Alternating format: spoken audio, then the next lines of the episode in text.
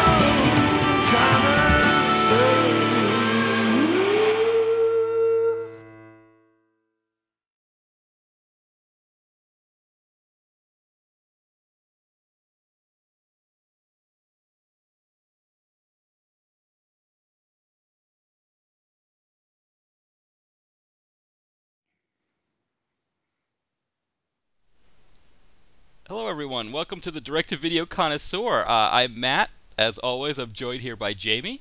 Yes, you are. How are you? Jamie and I, we sometimes have a conversation. We do our Skype call about 10 minutes before our show starts, and we usually have a nice conversation, and our conversation went a little long, so Brian just had the hello. That's why there was a gap between the ending of the theme song. And I didn't even get a chance to tell Jamie we were going live. We were just chatting about stuff, and I just kind of went on the air, and then I was like, "Oh, we've got to go." So that's what happened there. Yep, that's our catch-up time. That's what we do. Yes, we have our 10 minutes in between, and then we get ready to start it. But so Jamie, how are you doing tonight? How's it going? I'm doing okay. I've got a little bit of a sinus headache.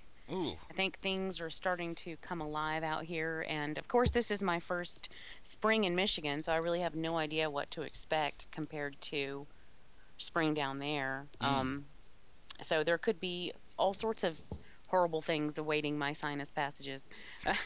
Yes, I know. They talk about lake effect snow. Is there lake effect pollen as well? I don't know. That'll be interesting to know. Now, down there, we have pine pollen all over the place, which is, bright yellow, and around March and April, it just covers everything in yellow. Like, you cannot walk outside without getting yellow on you, and your car gets covered, and then if you, touch it and then accidentally rub your eye, then you're in for it, and you can see it blowing across the highway when you're driving yes. down the street. It'll just blow in, like, big yellow dust clouds. It's pretty horrible. So then you're praying for rain to wash it away, and then it'll run away in bright yellow rivers. But then the downside to that is when it rains, then more things bloom, and then there you go. It just sort of perpetuates the problem by giving you a little bit of relief.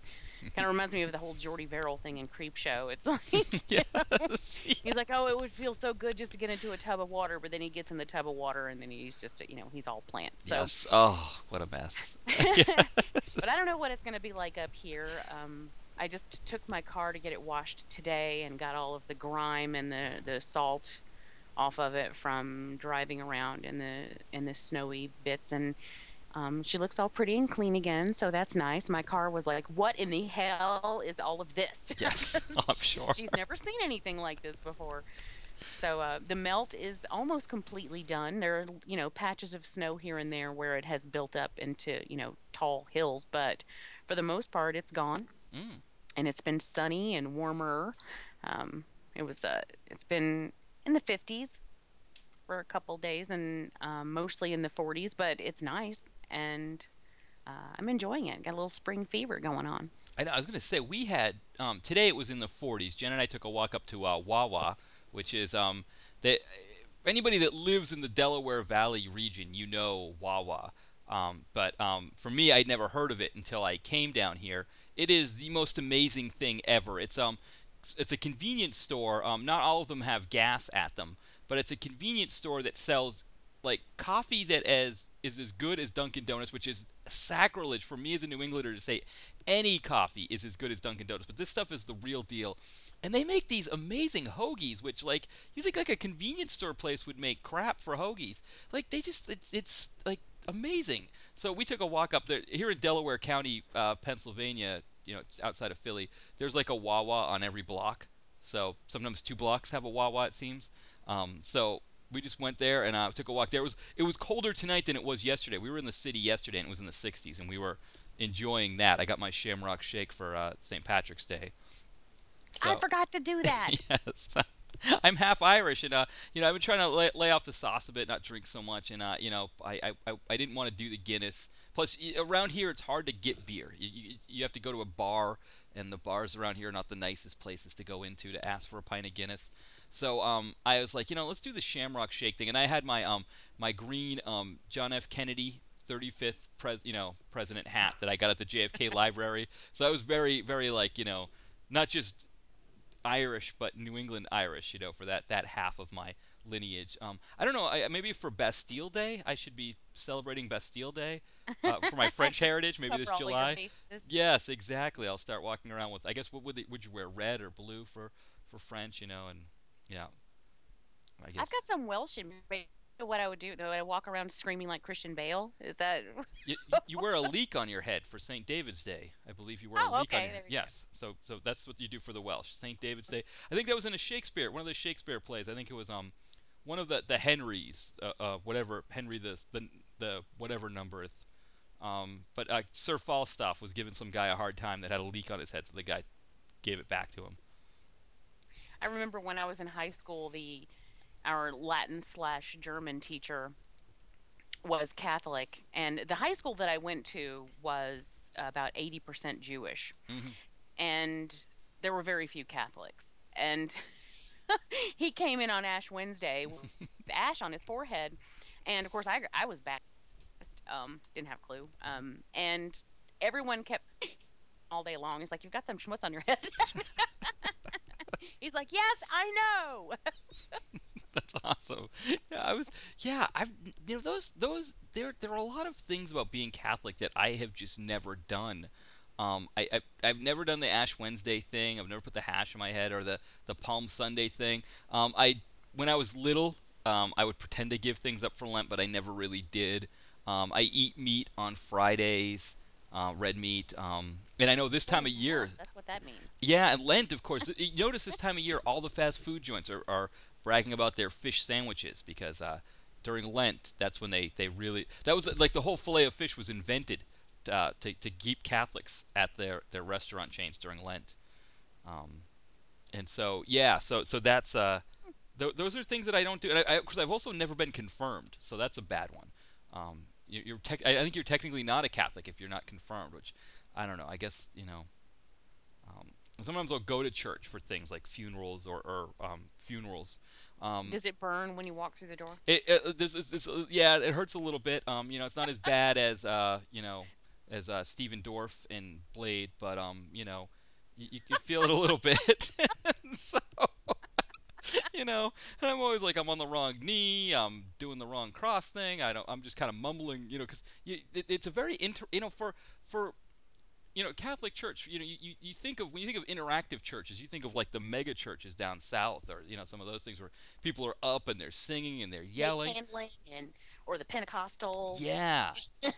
But, the Catholic Church is a very interactive experience as well. You've got to be like, peace be with you, also, and so I'm always like mumbling my way through it. And, and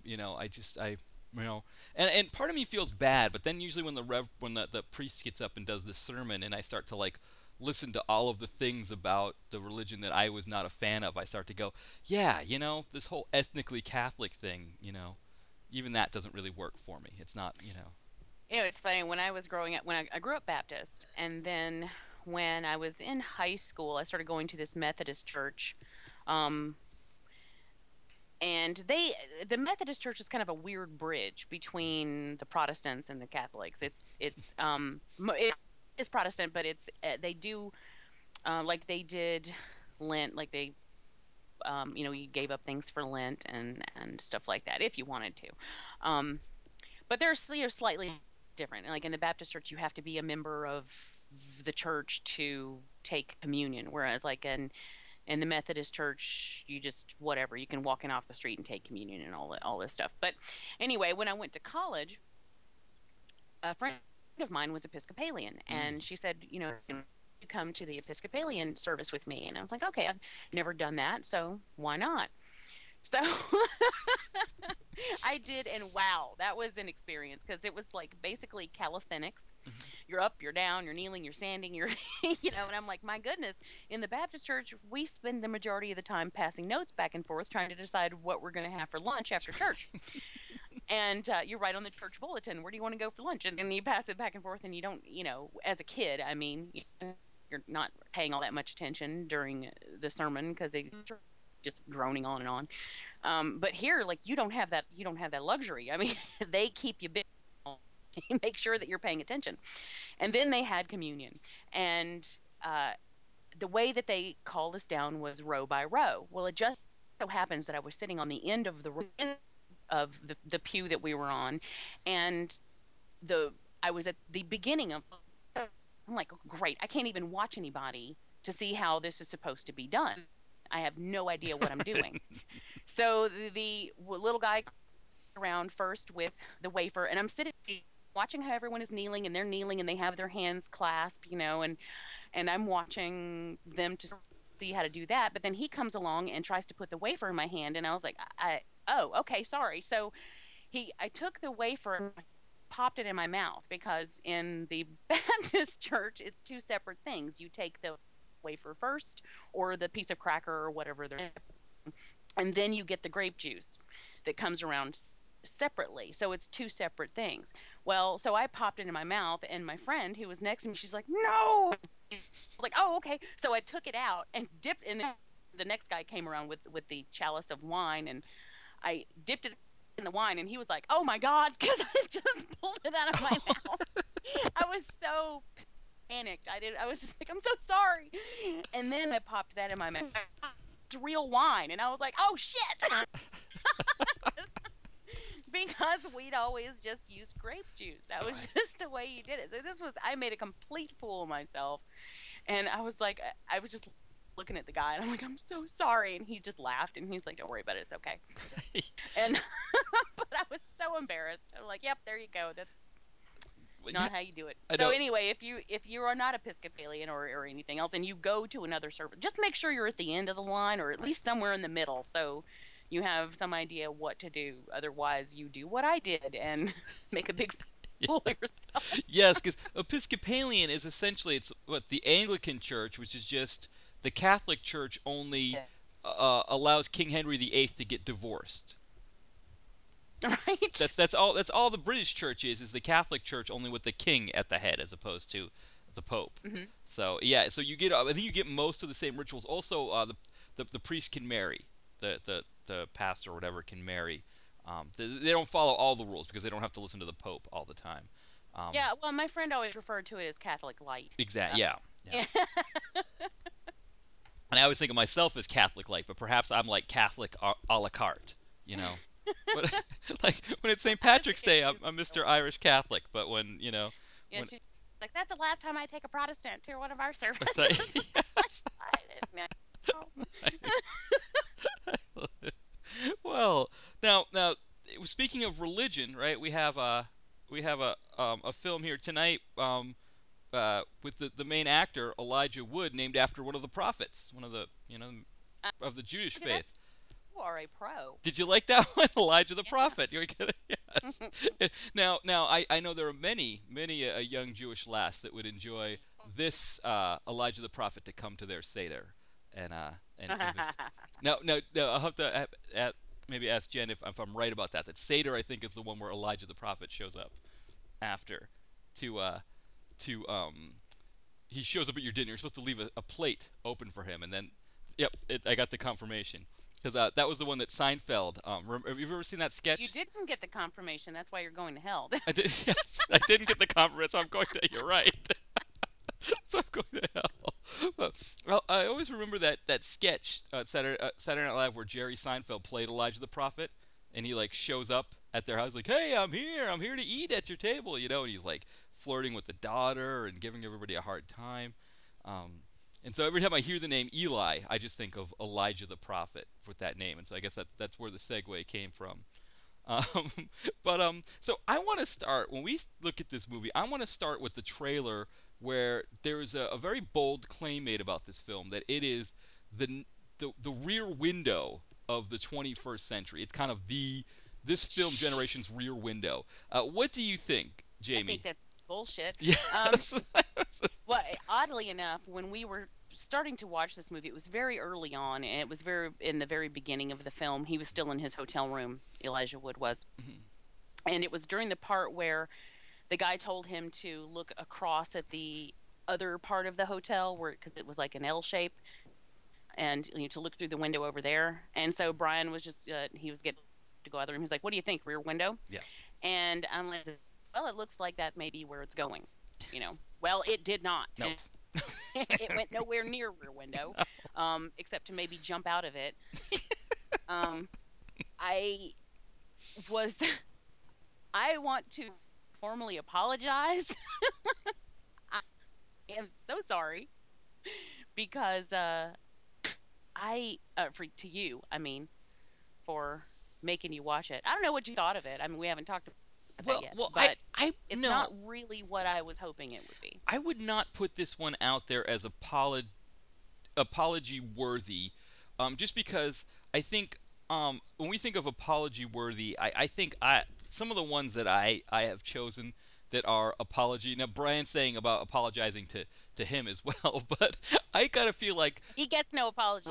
Yes, no. But I think some of the transgressions that I have made here, one. I've chosen some that are much worse than this one in my mind, at least. But two, seeing that that it had Elijah Wood and it had that dubious distinction, and maybe that was gonna doom it from the start to call it the Rear Window of our generation. I mean, the only thing that I was trying to think if there was anything Hitchcockian in this, not to just throw that cliche term around. But the thing for me about this movie, again, it's not apology worthy. Maybe there should be standards of badness for our films, and I guess I feel like this is one that I don't I'm not saying that you should ever have to apologize for the movie you chose, but I kind of feel like I have some on my resume that this one doesn't quite fit into that cat. If this was one that I chose for us, for example. I don't think that, what I mean? We wouldn't be looking at it as like, Matt, this is the worst thing you've ever chosen, Well, no. No, and it's not the worst thing we've ever watched. It's just that there were a lot of things about it that left me kind of scratching my head as to what in the hell we're watching. And a lot of it really reminded me of a video game. Yeah. And it's like, the video games where they're like, you'll meet a guy in the video game, and he's like, "Okay, now this is what I want you to do. I want you to." And actually, I kept referring to this as Grand Theft Auto because there were a lot of things about it that reminded me of like GTA or Watch Dogs for anyone who's played that, which is basically GTA with hacking. Mm-hmm. So this, I guess, is more like Watch Dogs in that respect. But it's just like you meet a guy in a video game. He comes up and he's like, "Okay, this is your objective. I need you to go here and do this and implant this." And then you're wondering, you're playing the video game, these people ever do anything for themselves? Mm-hmm. In video games, no one ever does anything for themselves. They always have you do it, regardless of how stupid it is. And then he was like, "Okay, well, if you need me, call me. I'll be over here." And so then they give you your directive, and then they go away, and you can contact them if you need to, but usually they're not very helpful when you contact them. And then they'll show back up and have you do something else. And that's what this reminded me of a lot. And the graphics didn't help. the constant on screen, which I thought was kind of interesting. On one hand, I liked what they were attempting to do as far as having all the windows open. And then in the background, you could see his desktop photo, which was the actress that he was spying on. I thought that was kind of cool. In a lot of ways, the graphics looked like video game quality. And then, but what really got me, what really just tore me up inside, was how convoluted the whole thing was. Yes. And then by the time you get to the end, I'm just like, oh, fuck off. You know? And we're watching this movie, and Brian's like, ah, fuck. Well, I was going to give it a 2. But now it gets a 1 because the ending just pissed us off so bad that I'm like, get out of here. You know? Yeah. And it just felt really long. Like, why are we still going? Why is this? Every time I thought it was going to be ending, which it would come to like what would seem like it could be a wrap-up kind of thing, then it would just inexplicably keep going. Like, what's wrong with you? Why are you still going? So I don't know. I mean, I don't hate it. I'm not saying it was a terrible idea.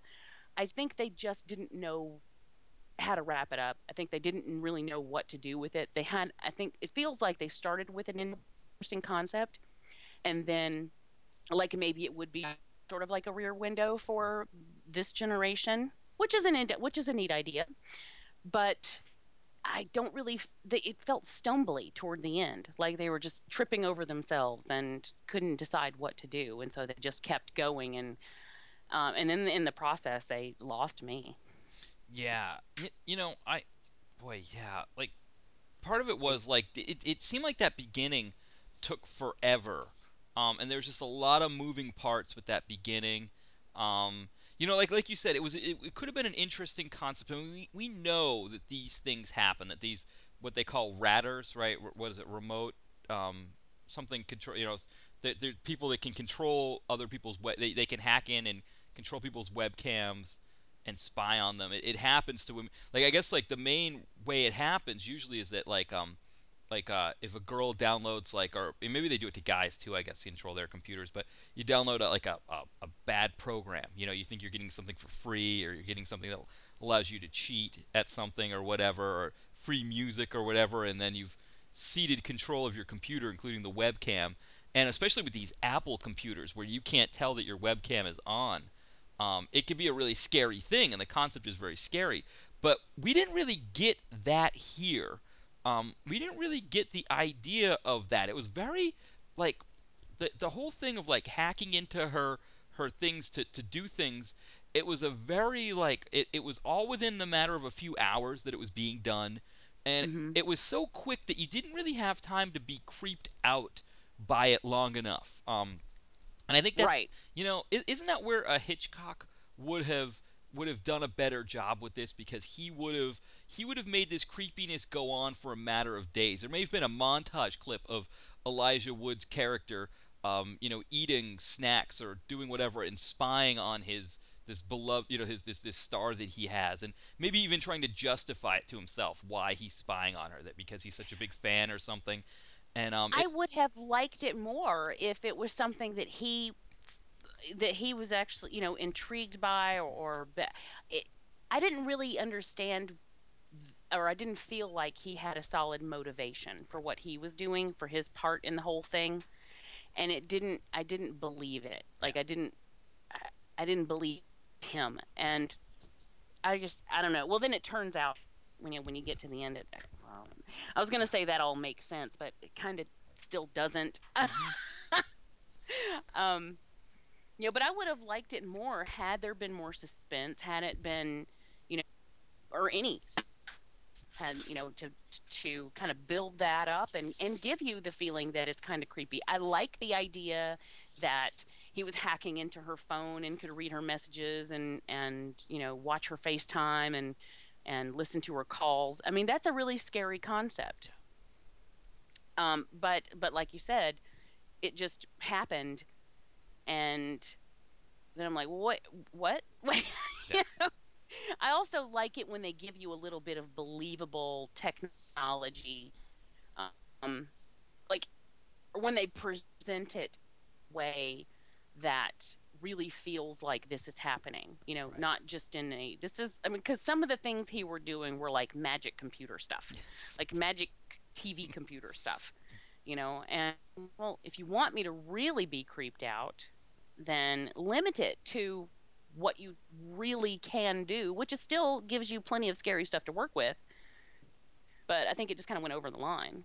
Yeah, I agree. I mean, I think, you know, this could have been, like, I think if you had done it, if it had been, instead of this, like, guy with this, you know, I mean, that's the thing, is it devolved into this whole, like, thing where, like, you and Brian, you know, talking about the magic computer thing, and, you know, I mean, this happens, too, I've noticed, with movies that have... Oh, did he say that? Did he say that as a comment? Yeah, it kind of flashed up there, yes, like, when we first started, yeah. I mean, there's that, I remember a movie that, a Dolph Lundgren film that was on USA called Blackjack, where he was protecting a model from a stalker. And it was a similar deal in the sense that the stalker is, like, ultra sophisticated and is just kind of, like, I don't know, you know, like, it can do all of these great, you know, these crazy things that I don't, you know, it's just, like, the whole thing that, like, he's doing all of this stuff for this girl to, I guess, like, what he was going to try to have her in the basement with him. They were going to be locked together in the basement forever. But, yeah. I just, you know, like just weird. Yeah, I mean, I think it's creepier. It's worse, you know. I mean, for us in a society, the idea of just somebody being able to hack into somebody's webcam and spy on them is creepy and scary enough that you don't need to do the whole elaborate. There's a taser in the. I mean, what was that whole thing where he was? Oh my God! You know, he's in the hotel room, and we've got the whole. You know, it's a whole setup thing. It doesn't need to be a whole setup. You know, what if it's just Elijah Wood has this website for this girl, this famous actress, which, you know, I think it was also, I'm not sure what they were doing with her as an actress. I couldn't tell if she was supposed to be, like, a big star or if she was supposed to be maybe, like, one of those, like, up-and-coming, like, B or C-list stars that tends to be the one that really attracts those real obsessive ones because they tend to be the ones that are able to interact. Or want to interact more because they're so happy they have fans. Mm-hmm. It's another aspect that would have been more believable. Yeah, and she... Like, I couldn't decide if I was supposed to like her character right. or not. Yeah. Am I supposed to give a damn about what happens to her? Because in the beginning, she was kind of a bitch. Yeah.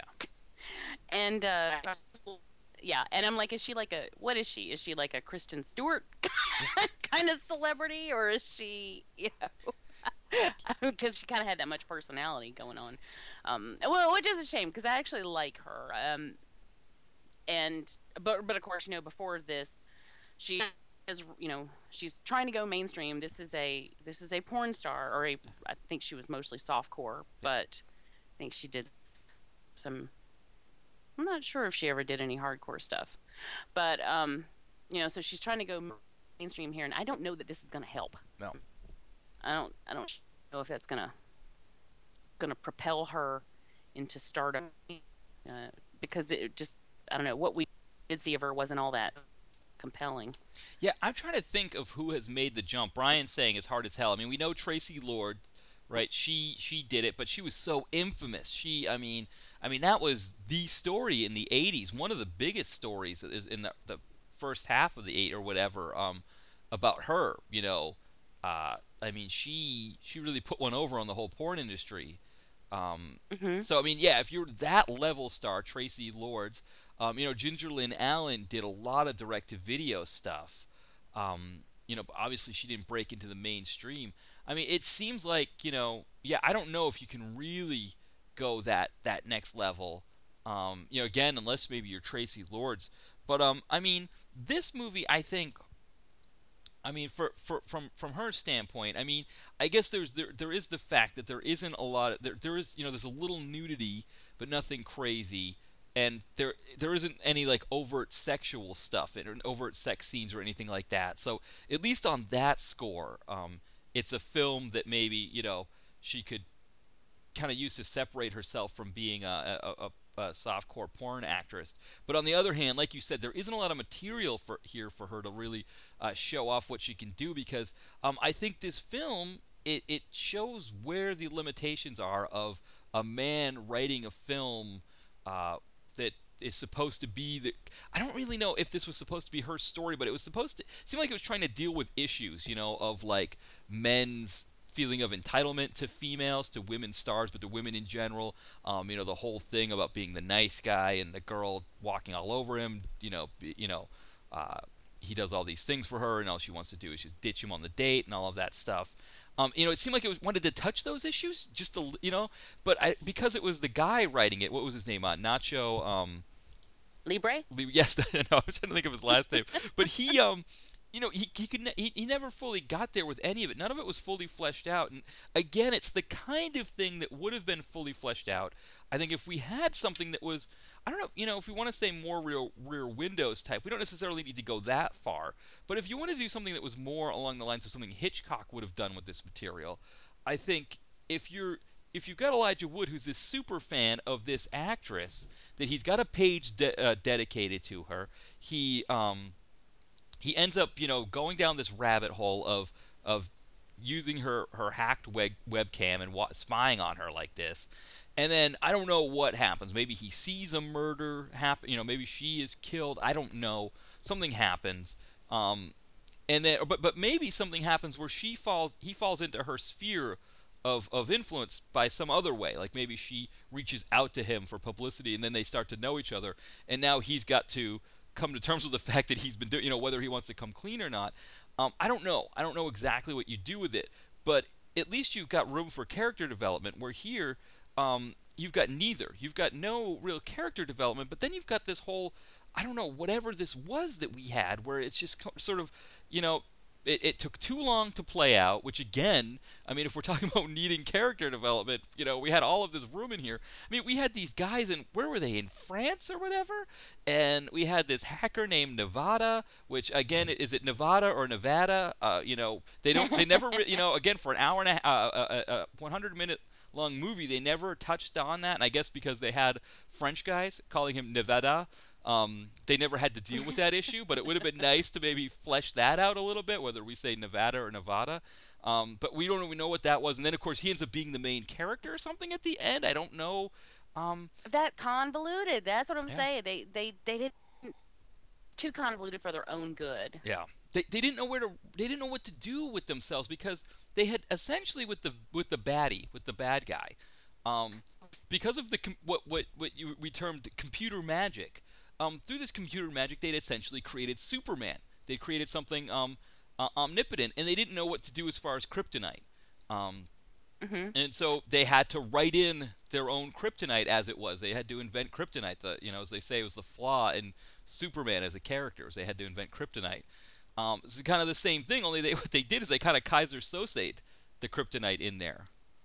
Only it didn't work that well. It didn't work. Not well, because we've seen Kaiser Soze. We've seen Kevin Spacey walking out on the street. We saw him lose that limp. Yeah. Yes. Yeah. I was about to say, or was it gain the limp? Well, you can't not having a limp. Right. Exactly. Right. It's like, I normally have a limp, but I'm going to walk straight. Yes. No, that doesn't. Yes.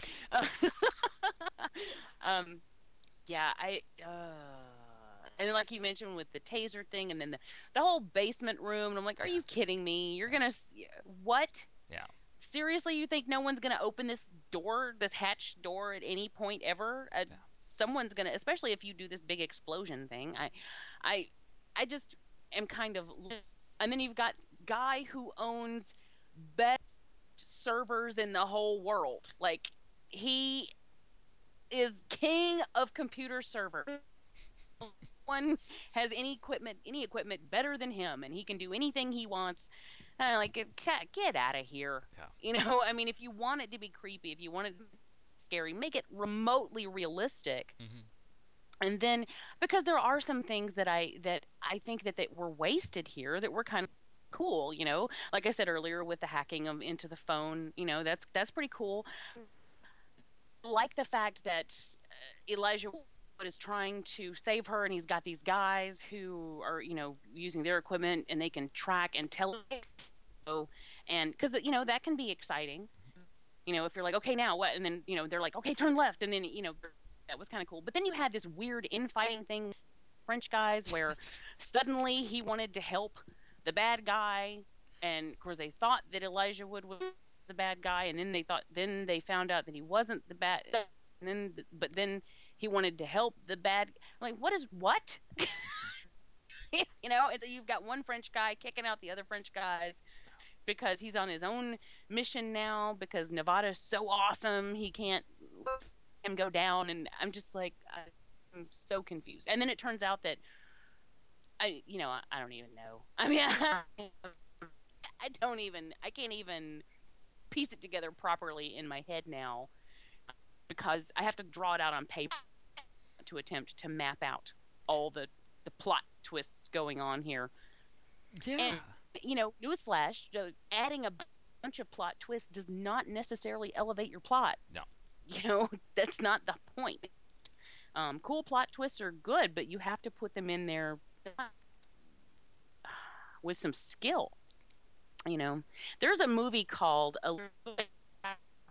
that came out in 2006 and stars Colin Hanks, and this I think is a really well done stalker movie about a guy who sees this chick and he wants to get close to her. So what he ends up doing is he ends up breaking into her apartment and putting in surveillance cameras, and then because of the things that he learns while watching her through this surveillance, he ends up getting close to her.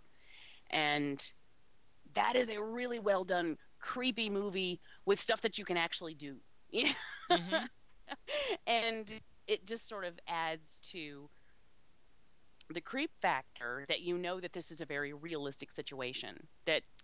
And I've actually seen things on the Murder Channel where people have done this, ex-boyfriends are like on Stalked Someone's Watching, where an ex-boyfriend or an ex-husband will put surveillance equipment in their ex-girlfriend / ex-wife's house and do creepy shit for real. And that is scary stuff.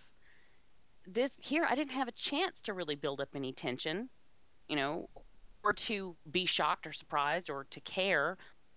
And then, because it was just like a flurry of things, and then when we got to the end, it went in so many different directions that I just couldn't keep up. And then I got to the point where it didn't really matter anymore. Yeah, and you make a great point too, because I know there was a Japanese movie that I saw that was like a romantic comedy that did the same thing. It did this guy lived next door to a girl that he liked, and he had her place bugged, and in this case it was like supposed to be kind of silly, and he ends up seeing that her boyfriend is a douche, and I believe like he tries to kind of like out him for being a cheater or something. But what he does is like he uses the camera, I guess, to find out what she likes, and then he brings her all the things she likes. And I don't remember. I remember how it resolved itself, but it was the same thing. Like you're saying, it was using – there was nothing space age or magical about it, and yet it had plenty of creepy – I mean, this was supposed to be kind of like a goofy kind of, like – kind of like a girl dresses up like a boy to join the soccer team, ends up falling in love with the guy, and then, Yeah, wasn't that based on, that was based on a Shakespeare play, wasn't it too? As right. You like it? Yeah. Yes. And there have been – that story has been told numerous different ways. I mean, hell, there's Yentl. Yeah. Yes. But basically you infiltrate the life of the one that you want to be close to. You actually end up being close to them, and then you have to figure out how to continue to be close to them without freaking them out when they find out how you got close to them. And but it's never nefarious. It's always, perfectly innocent. It just ends up looking really bad. Yeah. Yeah, and I like those stories. Well, just one of the guys. I think those are, yes. I always think those stories are kind of sweet, and I always pull from them. And of course, they always come out on top in the end. But yeah, your Japanese movie reminded me of that. Just like the infiltrating, but for good reasons, not for creepy reasons. But still, that's freaking creepy. I mean, I do not at all advocate spying on anyone to try to get close to them. That is not the way to do it.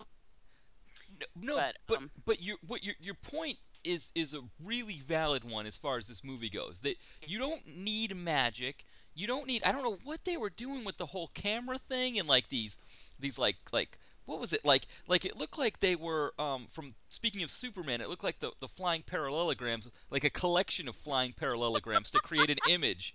I don't know what the hell that was. We also like one of the things that made me write down Rear Window being way better. What you were talking about with Brian, where the scene where point your camera across and look at the other window there. At least in Rear Window, we could see, people in there and see what was going on a little bit better. We could recognize Grace Kelly or whoever across the way. And of course the idea was we're supposed to not know what we saw, right? When there was when the murder happens or whatever happens, we're supposed to not know, but at least we can kind of see things clearly. It's not like frosted glass and whatever else was going on there that just distorted things. And then you talked about the whole video game thing.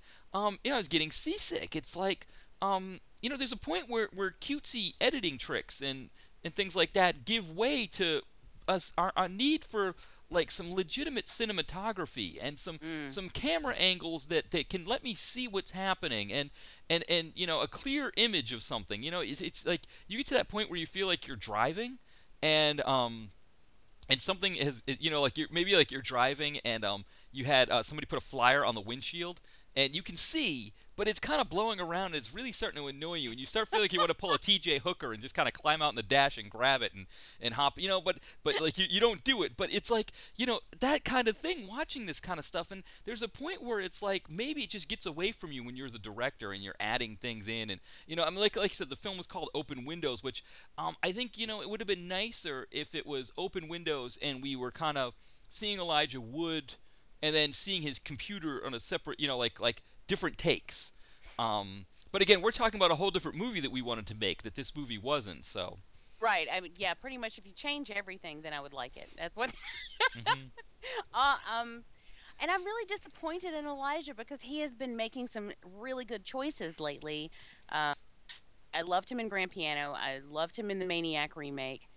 And he has and even going way back to Sin City, you see how creepy he can be. Like he has the capacity to pull off both innocence and charm and sinister creepy.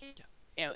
He can do it really well, and he can do them in the same movie, and that's what I was hoping for here. I was hoping for some of that, and the whole time I'm like, why are you doing this movie? Why who thought this was a good idea? I guess someone said, ooh, I like Rear Window. Ooh, what would make it new? Open windows, get it? Windows. Yeah, let's do that. And then they just sort of didn't know what to do with it. It's a mess. Yeah, there's no better way to sell a film to an actor, I think, than to describe it as you use a better director and use one of the best directors of all time's name. And when you think of the movie, you think of a thriller as a genre. It doesn't really get any better than Hitchcock. So you throw those names around and say, this is what I'm trying to do. I'm trying to do that. As an actor, maybe you think that things are going to be a little different on the editing room floor. But I got to think when you see that plot twist, and, Elijah Wood, he's right there reading the lines in the plot twist. He is the plot twist. So right. He's playing both roles. I mean. So he kind of knows.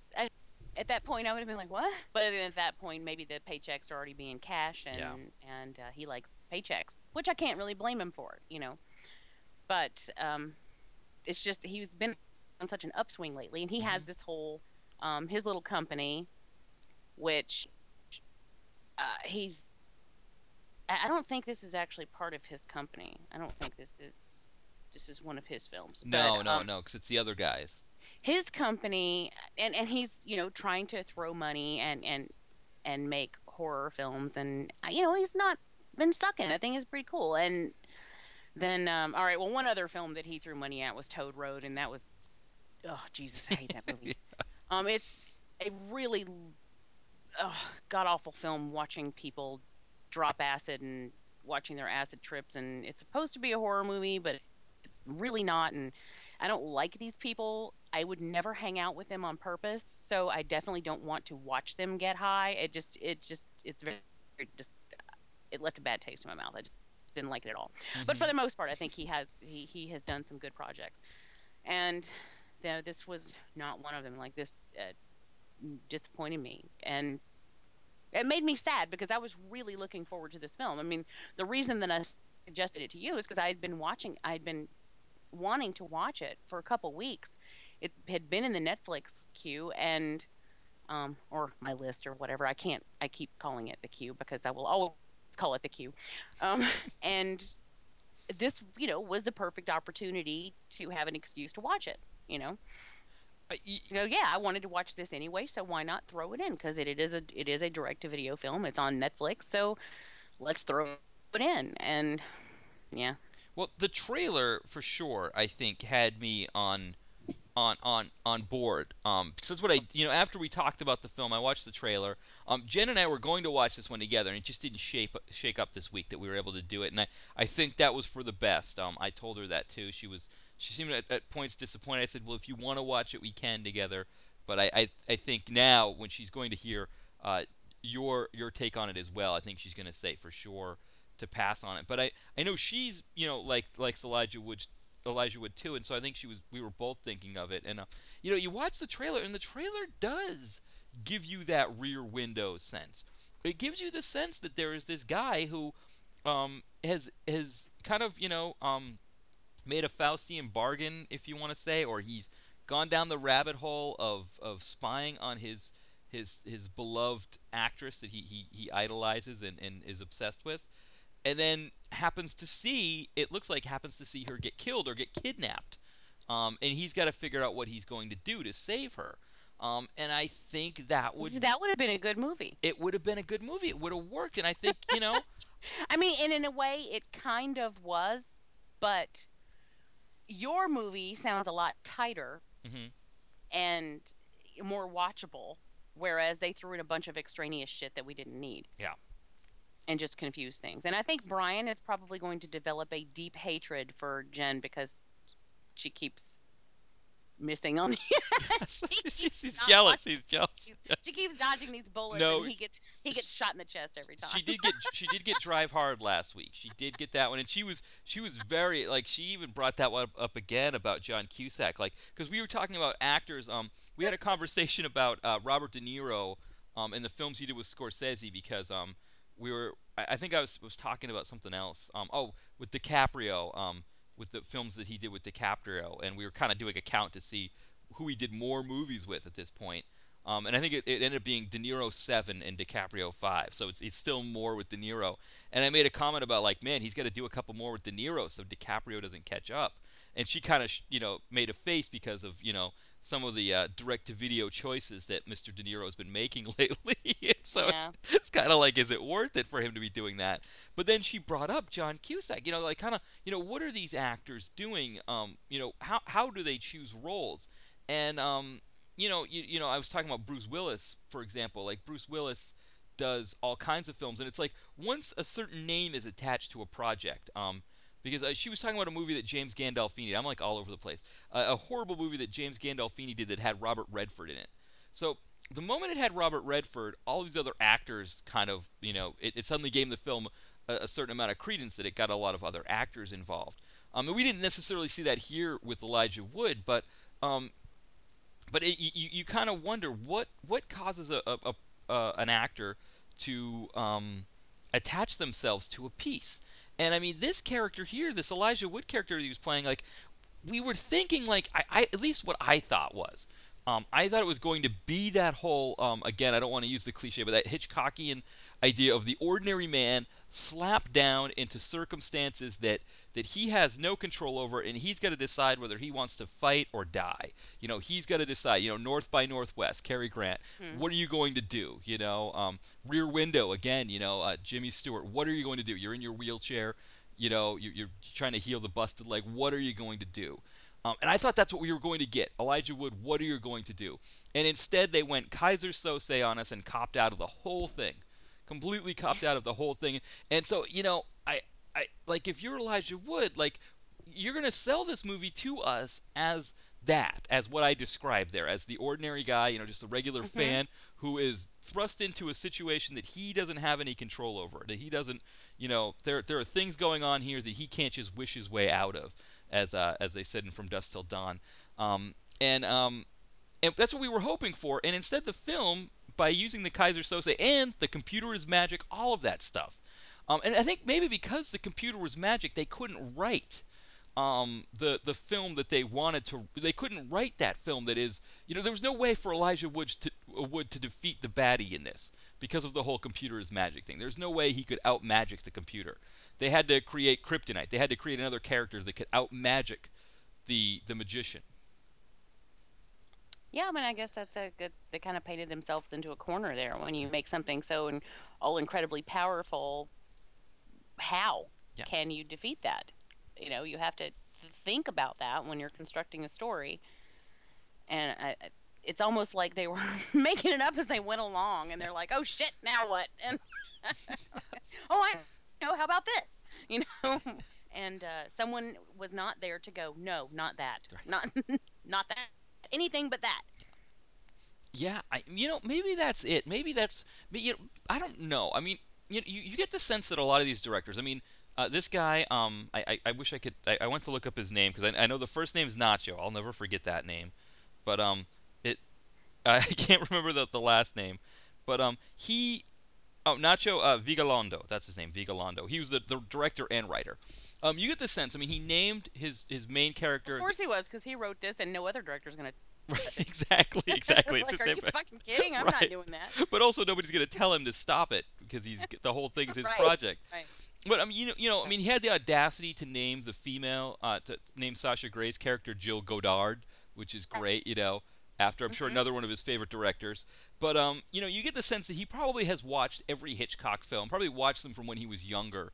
From when he was a really, probably a kid going to the movie theater to see them. So he probably knows all of his films inside and out. And I think that's maybe what disappoints you, from a director that and a writer that seems to know the films that he's trying to emulate or try to, like, come, from the same mold as, to get it so wrong. It's almost like it's worse to have it be from him than from somebody else that's showing you that they're just trying to rip off or just trying to play on these things, just don't get it, Yeah. I don't know. Maybe we're putting too much thought into it. I think we put more thought into it. No, I mean, they had to think a lot to come up with all this crap, so. Nacho. Nacho, I know. The other thing, too, I wanted to mention is that main character, the English guy's name was Cord. And I don't remember how Jen and I had a conversation about that. Somebody on TV's name was Cord, and I was joking. Like, I don't know if that seems like the weirdest name for a person is Cord. And I don't even, what is it short for, or is it just? Cord? I don't know. I that may be just it. Yeah, I mean, it's definitely. I was a little bit surprised to see that a Cockney accent be Cockney accented Brit. Have that name because it sounds like along with Brock, and I guess Matt, it's the perfect college quarterback name, Colt.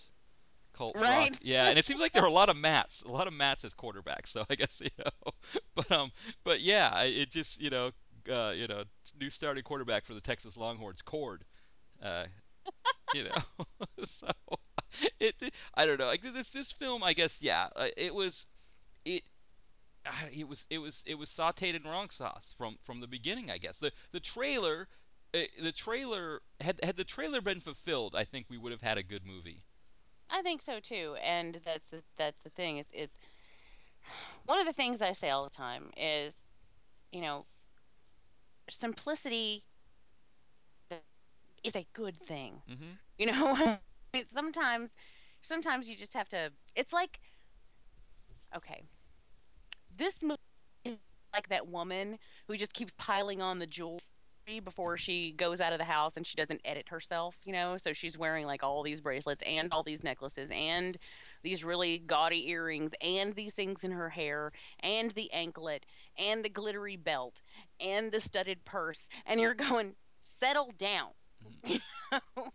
Sometimes you have to edit yourself, and you just have to pull off all the extraneous accessory. And I think that just dude just got carried away, and he was just rolling around in the bling. He kept bedazzling this movie to left and right, and that you know, you'll drown in it. So, you know, stop it. Keep it simple. Tell a simple story in a simple way. Yes, it can be new and fresh, and you can use technology to be inventive, but, you know, just settle down. Yeah. You bring up a great point. This is, when this former NFL coach, Herm Edwards, he does this, he'll go to like these rookie symposiums where they talk to new NFL players, and he talks about them spending too much money on their first contract. And he's like, one piece of jewelry, that's it. One piece of jewelry. You only need one chain. Don't go buying all this, you know, getting the platinum this and the diamond. One piece of jewelry. I think directors, we should hold directors to that same rule. I mean, you know, again, if you're a director who's got a few under his belt, you know, if you're Scorsese and you've done a whole bunch of films, when you get into Goodfellas, you can do that long one take underneath the club and back up into the Copa, and it's great. You know, the whole thing was great. I love that whole thing. But you know, if you're Nacho Vigalondo, you know, lay off a little bit. One necklace. We'll say one necklace for right now. One piece of jewelry, and then, you know, maybe on that next contract you can start to add. But maybe at that point you realize you're an older, more mature football player. You don't need all that jewelry. Mm-hmm. And I think you're right. I think he needed to edit himself, and I think that's maybe something that all directors need to think about is editing themselves. Yeah, and then hire an editor who will tell you the truth. Right. Yes. You know, who won't just go, "Oh yeah, man, that's just great." Yeah. And tell Jen, watch Alone with Her. It was on Netflix. It might still be, if it is. And I recommend that film. I think it's done pretty well, and it's a very simple story. Definitely pared down from this one, but I think she would kind of dig that. Probably liked it better, yeah. Then. And Colin Hanks can pull off creepy too. All right, that's.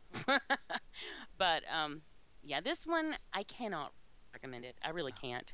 Wow. And like Brian said when we were watching it, well, it was gonna get a 2, but now they fucked themselves up and it's a 1, because that ending. I just wanted to drive over to wherever this guy was and punch him in the face.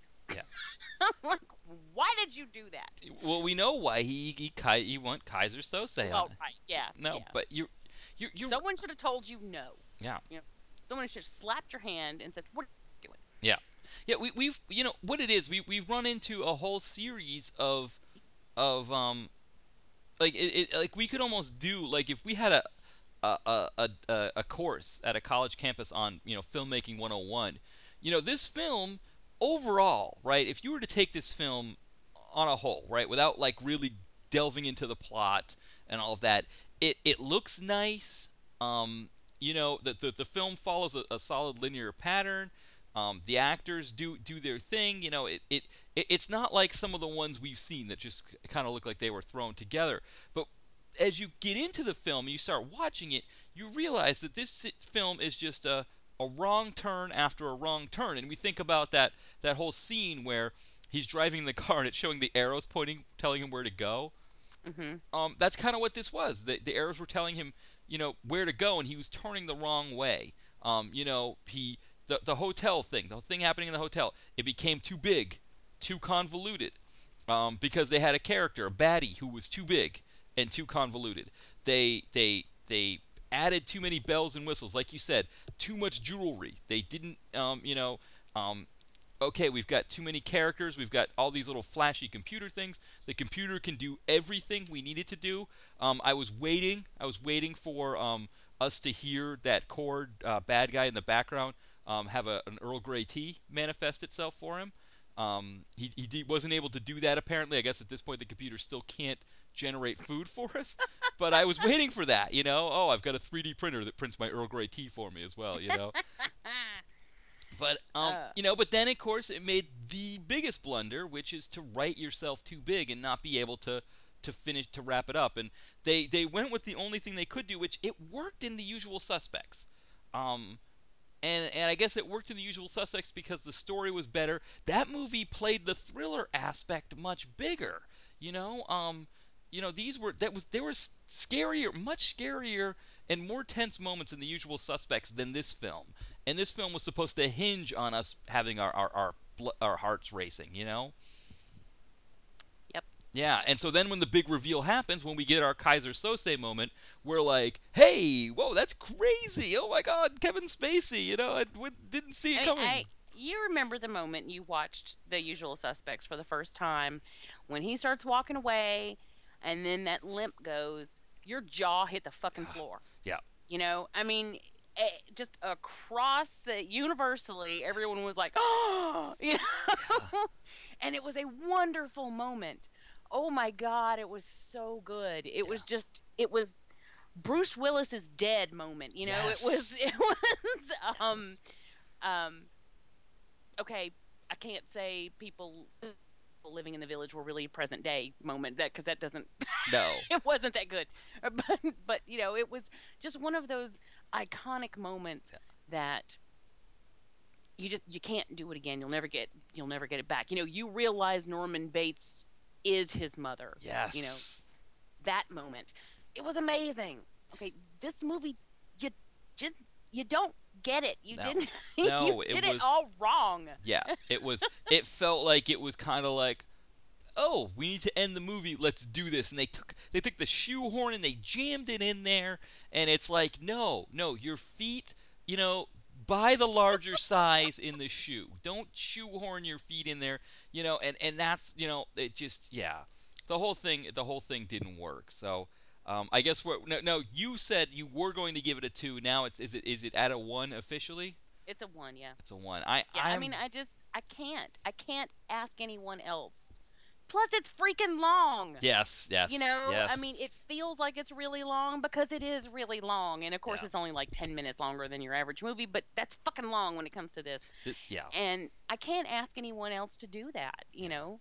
I made you do it. I feel bad enough for that. No, because I was fully on board with you with this movie. This was not a you made me. You gave me a list of options, and I saw the trailer for this and said, this is what we're doing. So, all right. Well, yeah. I cannot in good conscience ask anyone else to. So, no, this is definitely I will tell you flat out to avoid this movie. Yeah, I'm still with the 2 just because my rule is that I only give 1s to movies that are like overtly racist or really badly, you know, sexist or, you know, some other problematic thing. That's my rule. But this is close to that. This is in that ballpark. And I think a big part of it is while this isn't as bad of a miscell from as far as the trailer goes, this is pretty close. I think when it comes to the trailer misselling the movie, this was not what we were given in the trailer, and you know, not as bad as Ambushed or some of the other ones we've seen or we've seen before, but I think that really upsets me, and I think maybe puts it closer to the 1 for me as well, that we were hornswoggled here. Yeah, I mean, what they should have said was, you're gonna get this, but with a whole bunch of extra crap you don't need. Right. Yeah, and really you're not even gonna get this, right? Because he wasn't really spying on her. You know, he's not spying on her. He is being forced by the other guy to spy on her and do things. So, yeah. Which, you know, other guy who has bought his ticket to go here, who has put him up in this hotel room. Right, exactly. Who has, I mean, God, shut up. Yeah. It's just shut up. Yeah, no. I Stop it. No, it's bad. Yeah, so stay off this. This, you know, if you want to, keep your eye out on TCM for when Rear Window is playing again and just watch that.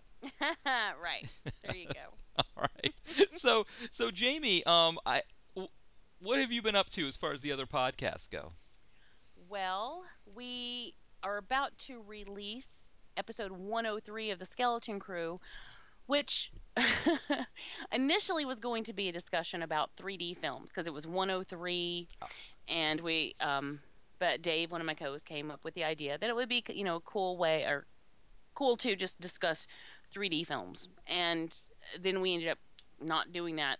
What we ended up doing was doing a review, a very lengthy, in-depth review of Friday the 13th Part 3, which was in 3D. Mm-hmm. And that is going to be massive and I think pretty good, though, because there are 4 of us on this show.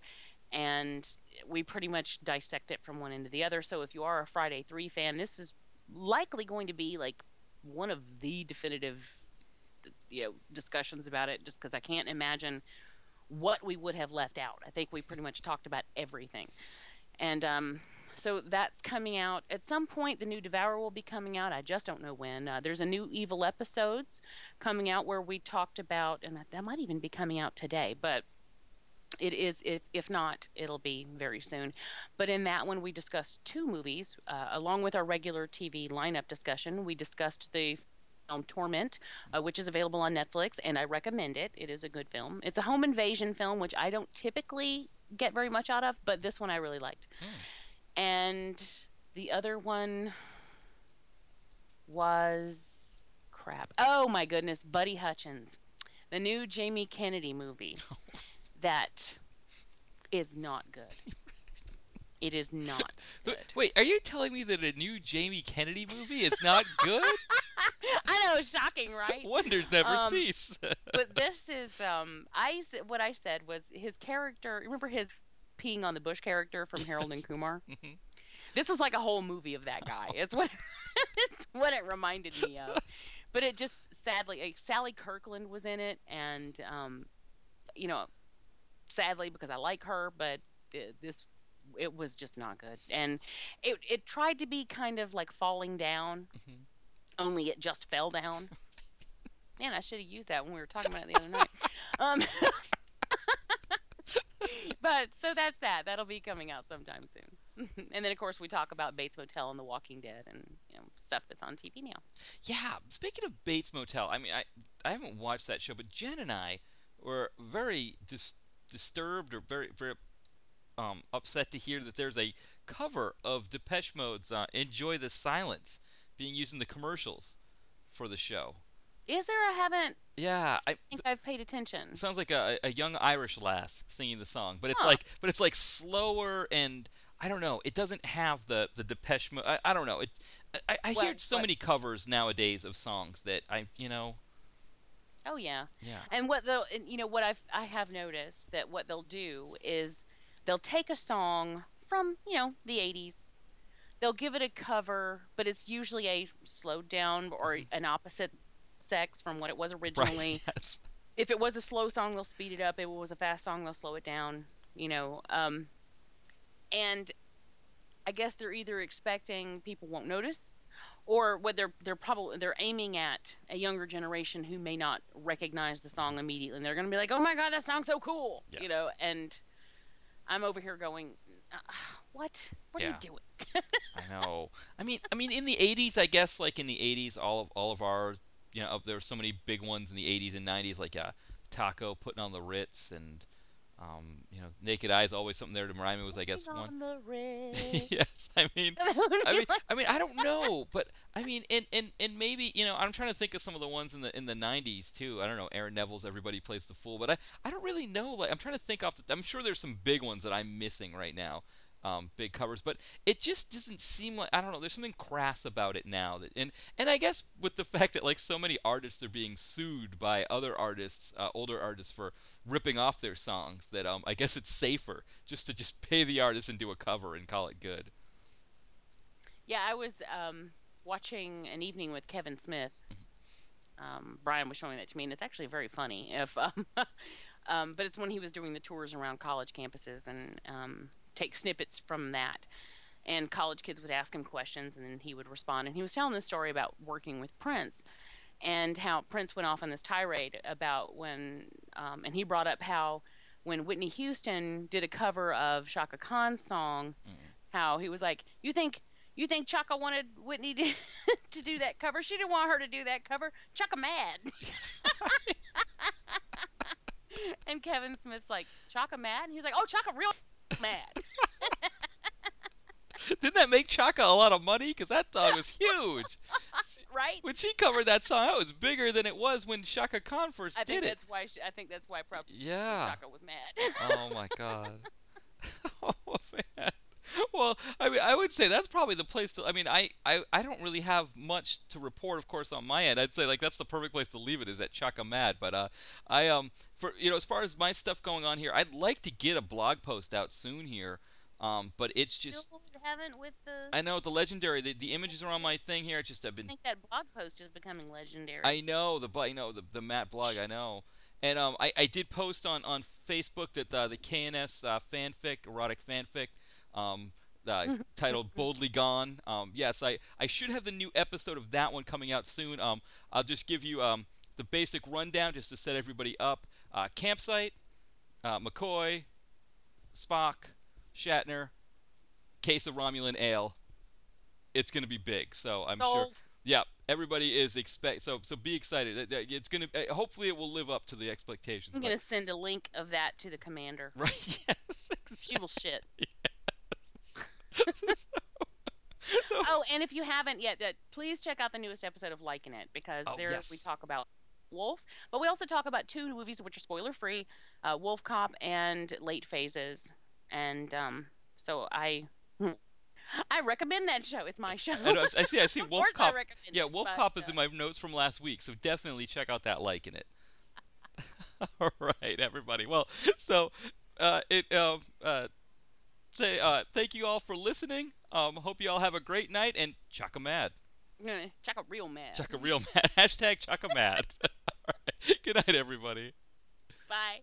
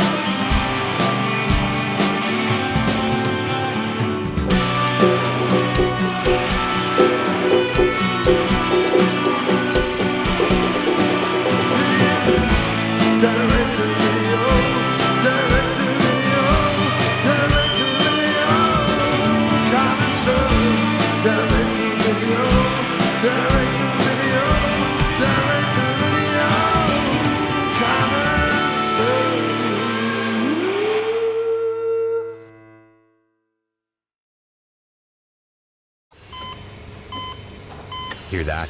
That's the sound of a patient whose health data is protected from a cyber attack. And that's the sound of a financial system that's digitally secured from bad actors.